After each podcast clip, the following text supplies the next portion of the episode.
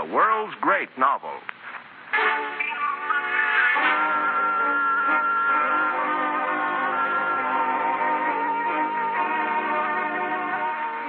And now, a few scenes of the merry Yuletide season in the England of the early 19th century by an author unsurpassed in his ability to capture that spirit and endow his characters with it. The National Broadcasting Company presents the Christmas chapters from Charles Dickens' Pickwick Papers. Another in our series of books that live the world's great novels.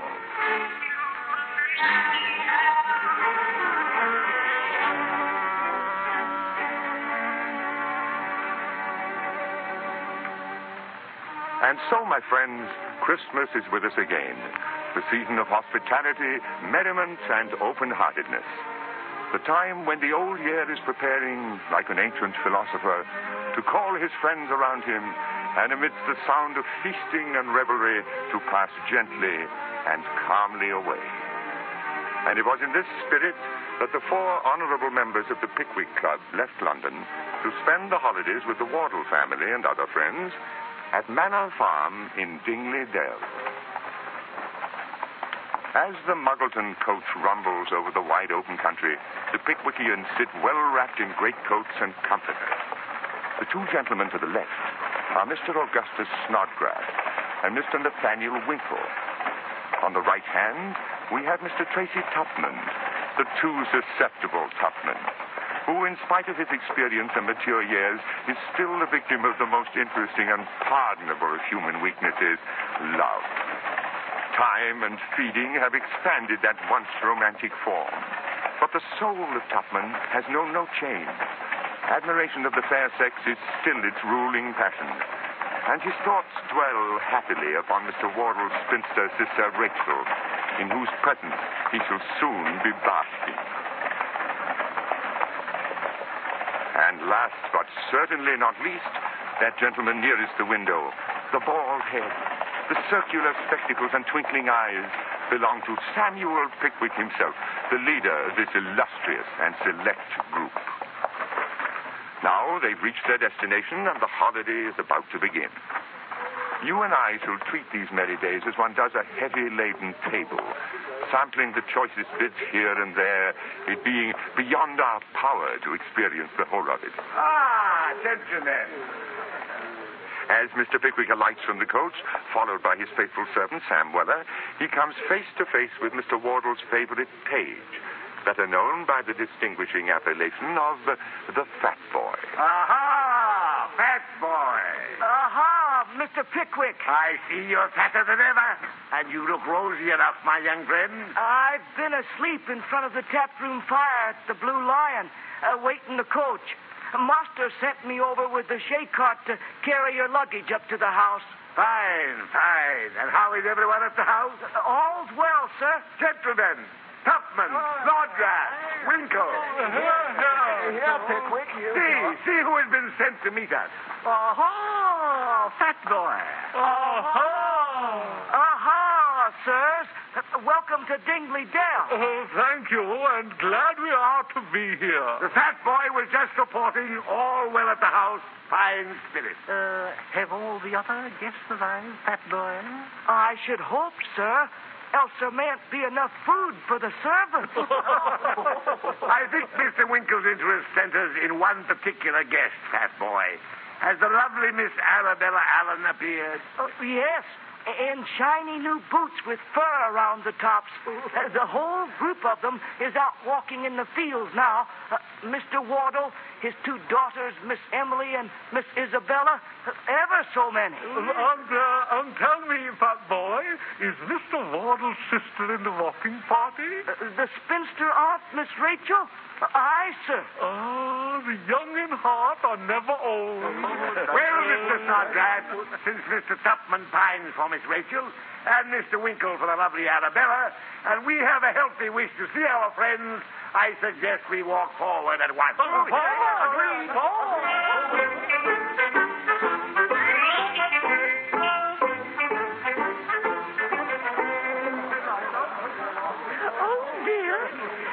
at the another stile. Brother should have taken a different path. These stiles do terrify me. Don't they do, Mr. Tupman? Oh, why, no, Miss Wardle. I. Oh, of course. I forget how brave and strong you are. Oh, well, if I may take your hand to assist you. oh, sir. Well, if no one is watching. Uh, only your two nieces, but I see Mr. Snodgrass is assisting them. Oh, yes, my niece. Now, Emily. Oh, Isabella. They raise their voices. Young girls have such a spirit. Oh, they have. It's quite delightful. You may let go of my hand now, Mr. Tupman. Eh? I'm quite safe on the ground. Uh, oh, yes. Oh, pardon me. Um, tell me, Mr. Tupman, do you think my dear niece is pretty? Why, should if their aunt wasn't here?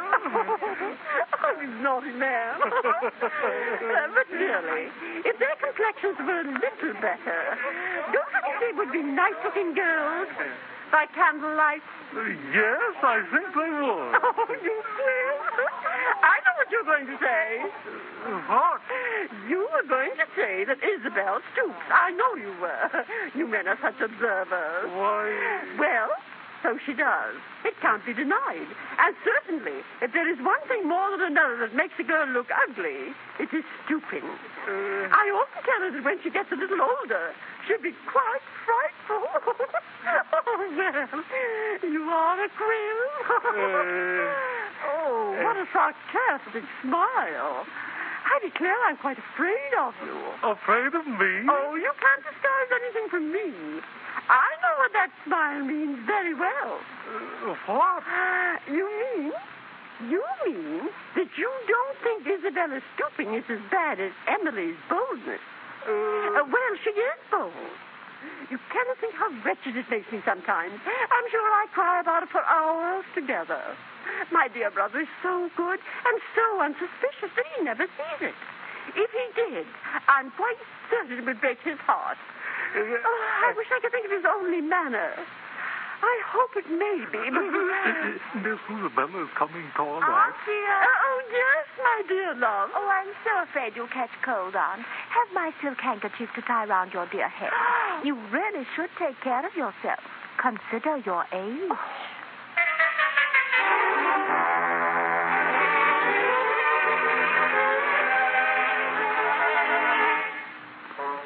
Now we shall leave Miss Wardle and Mr. Tupman and look upon other scenes of this Pickwickian Christmas. After a hearty dinner that night came the ball. The best sitting room at the Manor Farm was a good, long, dark paneled room with a high chimney piece. At the upper end of the room, seated in a shady bower of holly and evergreens, were the two best fiddlers in all Muggleton. The carpet was up, the candles burnt bright, the fire blazed and crackled on the hearth, and merry voices and light-hearted laughter rang through the room. If anything could have added to the interest of this agreeable scene, it would have been the remarkable fact of Mr. Pickwick's appearing without his gaiters for the first time within the memory of his oldest friend. You mean to dance? Of course I do. Don't you see I'm dressed for that purpose? Speckled silk stockings, smartly tied pumps. yes, Mr. Pickwick, you are indeed dressed for the purpose. And you in silk stock? And why not, sir? Why not, Mr. Tupman? Of course, there's no reason why you shouldn't wear them. I imagine not, sir. I imagine not. Uh, they're a pretty pattern. I hope they are. You see nothing extraordinary in these stockings? As stockings, I trust, sir? Uh, certainly not. Uh, certainly not, sir. Then I believe we are all ready. Let us have the music. Music! I, I shall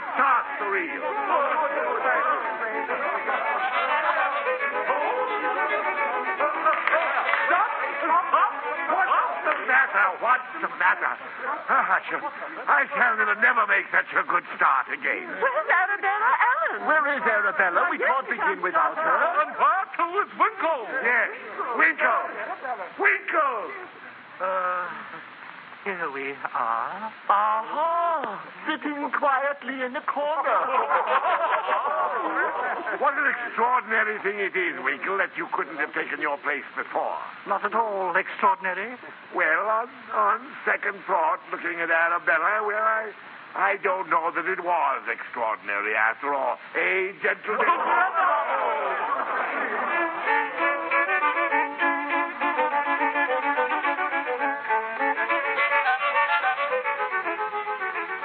While the guests dance, let us glance into the kitchen, where Sam Weller has engaged the fat boy in conversation. So you say the family house game's in the kitchen later tonight, yeah? Always on Christmas Eve. Master wouldn't neglect to keep it up on any account. Your master's a very pretty notion of keeping anything up. I never seen such a regular gentleman. Oh, that he is. And don't he breed nice pork? I'll tell you what, you young boa constructor.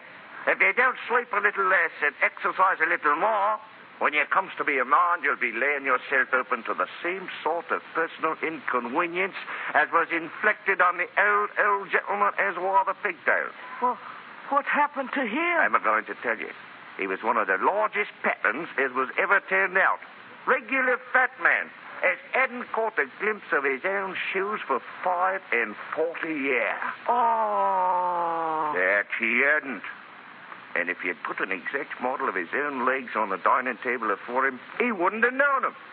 Well, he always walks to his office with a very handsome gold watch chain and a gold watch in his fob pocket, as was worth. Yeah, I'm afraid to say how much, but as much as a watch can be. You'd better not carry it there watch, says the old gentleman's friends. You'll be robbed on it, says they. Uh, shall I, says he. Yes, you will, says they. Well, says he, I should like to see the thief as could get this here watch out. For I'm blessed if I ever can. It's such a tight fit. And whenever I wants to know what's o'clock, I'm obliged to stare into the baker's shop, says he. But at last one day, the old gentleman was a strolling along when up came a pickpocket and a little boy. The little boy rushes straight head foremost into the old gentleman's stomach, and for a moment doubles him right up with the pain. Murder, says the old gentleman. All right, sir, says the pickpocket, helping him to straighten up. But when he comes straight again, the watch and chain were gone, and what's worse than that, that old gentleman's digestion was all wrong ever afterwards, to the very last day of his life. So just you look about you, young feller, and take care you don't get too fat. And I might say the old gentleman's story holds a moral for nigh everyone around this time of feasting. I, I'm so worn from fright at the story, I'll have to cut me a piece of mince pie to keep me going.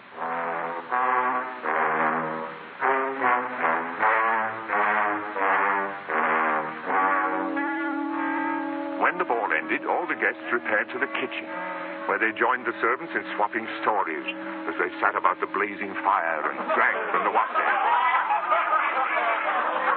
And uh, it is feared that some of the party drank perhaps a bit too much. For example, Mr. Pickwick, who held a conversation with himself upon awakening the next morning. Mr. Pickwick? Yes, sir.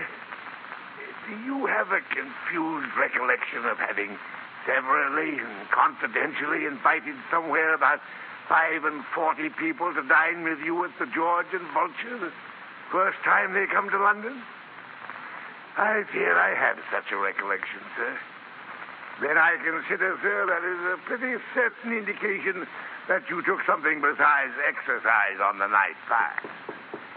Yes, come in. Good morning, sir, and a Merry Christmas. Oh, yes, yes, and thank you, Sam. The same to you. I'll put your warm water on the table, sir. Well, Sam, is it a frosty Christmas? Water in the wash-hand basins of Muscovite, sir. Mm, severe weather, Sam. Fine time for them that is well wrapped up, as the polar bear said to himself when he was practicing his skating. True, true, yes, true. I shall be down in a quarter of an hour, Sam. Very good, sir. Uh, uh, there's a couple of sawbones downstairs. A couple of what? A couple of sawbones, sir. What's a sawbones? What? Don't you know what a sawbones is. I'm not the least abashed to admit I do not. Oh, but I thought everybody knew that sawbones was a, a surgeon. Oh, a surgeon, eh? Oh, just that, sir. These here ones, as it below, they're like the regular thoroughbred sawbones. They're only in training. In other words, they're medical students, I suppose. In other words, sir, one is the brother of Miss Arabella Allen, and t'other is his friend. Capital, capital. I'm glad to hear. They're fine fellows, Sam. Fine fellows. You haven't yet seen them, sir. Nevertheless, I know they're very fine fellows, with judgments matured by observation and reflection, and tastes refined by reading and study. I'm very glad about it. They're smoking cigars by the kitchen fire. Ah, just what I like to see. And one on 'em, one on 'em's got his legs on the table and is drinking brandy neat, while the other one, him in the barnacles, had got a barrel of oysters between his knees, which he's opening like steam. And as fast as he eats 'em, he takes aim with his yells at the fat boy sleeping in the chimney corner. Eccentricities of genius, Sam. Eccentricities of genius. I must hurry down to meet them.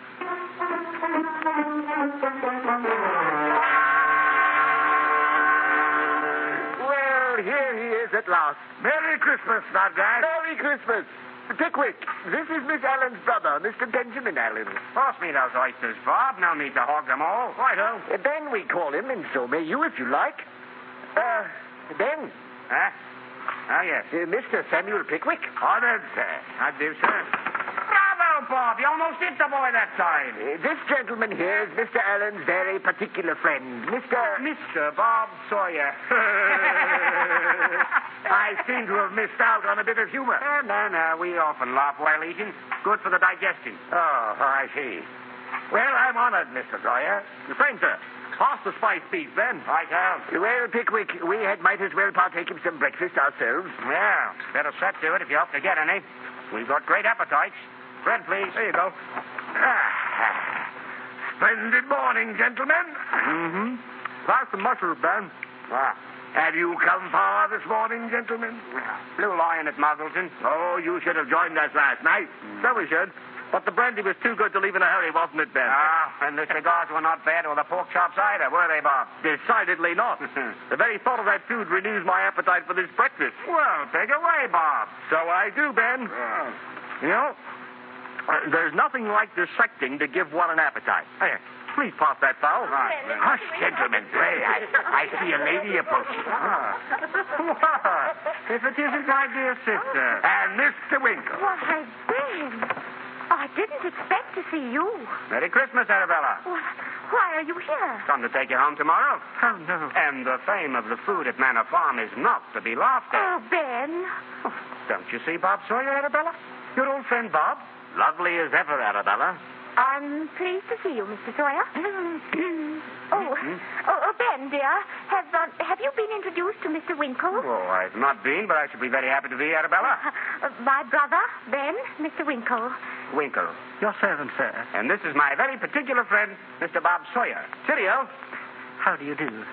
Well, you two look rosy and healthy. I, I gather you had a brisk morning walk. Oh, yes, Mr. Pickwick. It's delightful out if one keeps walking. Uh, to keep up the circulation?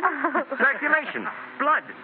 I say, if any of you feel the necessity of being bled, I'm just your man. Righto. Bob's a capital bleeder. Oh, Ben, please. Don't tell me you're a queasy person, Mr. Winkle. Not in the slightest, sir. Well, I suggest you two sit down and have a bit of breakfast. You must be ready for it after your long tramp. And I insist that the lovely Arabella sit next to me. Well, I- It's been too long since last we saw each other. Allow me. Thank you. Huh. Aren't you going to sit down with us, Mr. Winkle? Uh, yes, I was. Oh, there's a vacant chair between Mr. Snodgrass and Ben. Thank you so much.